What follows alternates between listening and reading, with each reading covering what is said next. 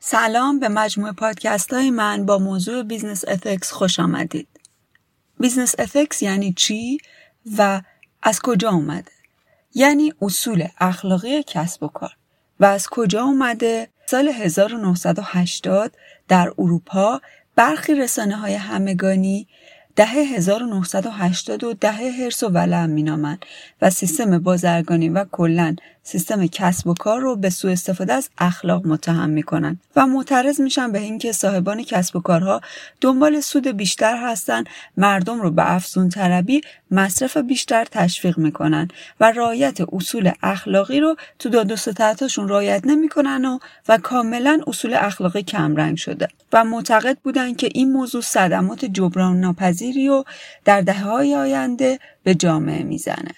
دو سال بعدش یعنی سال هزار و نهصد و نود همین جنبش رسانه ها باعث میشه که تحول بزرگی در کسب و کارها ایجاد بشه و حکومت ها صاحبین مشاغل رو موظف میکنن به رعایت اصول اخلاق در کسب و کارشون. در همون سال مجلات تخصصی مثل مجله اروپایی بیزنس اتیکس پا به عرصه میذاره و سازمان‌های جدیدی مانند شبکه اروپایی اخلاق در کسب و کار در اکثر کشورهای اروپایی دایر میشه و جالب بدونید در حال حاضر رشته به اسم بیزنس اتیکس یا همون اخلاق در کسب و کار در دانشگاه‌های معتبر دنیا مثل لندن و هاروارد تدریس میشه. حالا این رشته چی کار میکنه و چی رو آموزش میده؟ این رشته تعادل برقرار میکنه بین درآمدها و سود کسب و کارها و عملکردهای اجتماعیشون، مثل تعهداتی که در قبال کارکنان و مشتریا دارن، تعهداتی که بیزنس‌ها به محیط زیست و مسئولیت‌های اجتماعیشون دارن و به کسب و کارها آموزش میده که به حساسیت‌های اجتماعی و ارزش‌ها و هنجارهای جامعه اهمیت بدن.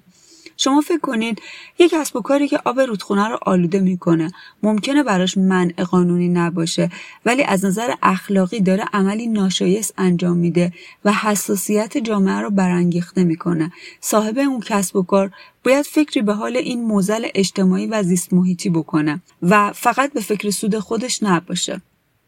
این رشته کلاً توی ایران آموزش داده نمیشه و یه رشته به اسم اصول اخلاقی کسب و کار توی ایران وجود نداره. تو سالهای اخیر به خاطر موقعیت اقتصادی و مشکلاتی که برای اقتصاد ایران به وجود اومد، کسب و کارها خیلی به فساد کشیده شدن و خیلی خیلی مسائل توی کسب و کارها داره زیر پا گذاشته میشه.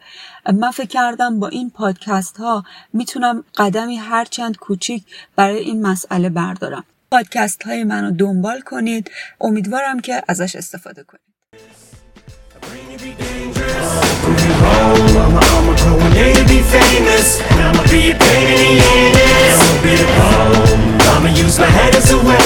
Find a way to escape this insaneness.